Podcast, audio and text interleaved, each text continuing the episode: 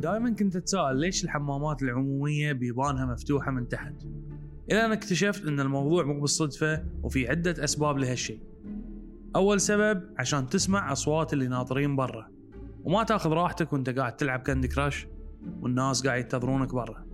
السبب الثاني إنه ممكن الواحد لا سمح الله يفقد الوعي في الحمام. ولو كان الباب مسكر كامل ما حد بيحس فيه. وفي هالأمور الطارئة كل دقيقة مهمة. السبب الثالث ان المساحة اللي تحت تبين ريل الشخص اللي داخل وهذا يجنبك إنك تفتح الباب على واحد بالغلط.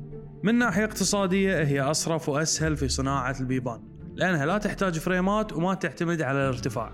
ومن ناحية نفسية الباب إذا كان مفتوح من تحت ما راح يعطي الشخص الإحساس بالخصوصية وهذا ممكن يمنع ضعفاء النفوس من أي أعمال لا أخلاقية. من ناحية التنظيف فهي أسهل وأسرع لعمال التنظيف عشان يمسحون على طول وما يحتاجون فتح البيبان زين يا خليل ما حصلت ولا موضوع ثاني تتكلم فيه أدري قاعد تسأل نفسك هالسؤال وجوابي إني ابى اوصل فكرة شلون شيء بسيط مثل باب الحمام يحتاج كل هالتحليل والأسباب في شكله وطريقته. مع ذلك نشوف ناس بقدرة قادر يصيرون مهندسين ومهندسين تصميم داخلي ومقاولين ولا إنهم يستعينون بأصحاب الخبرة. نفس الشيء اللي قاعد يفتون بالطب، نفس الشيء اللي قاعد يصيرون مستشارين في البزنس. الموضوع باختصار إن كل شيء يحتاج متخصص، حتى باب الحمام.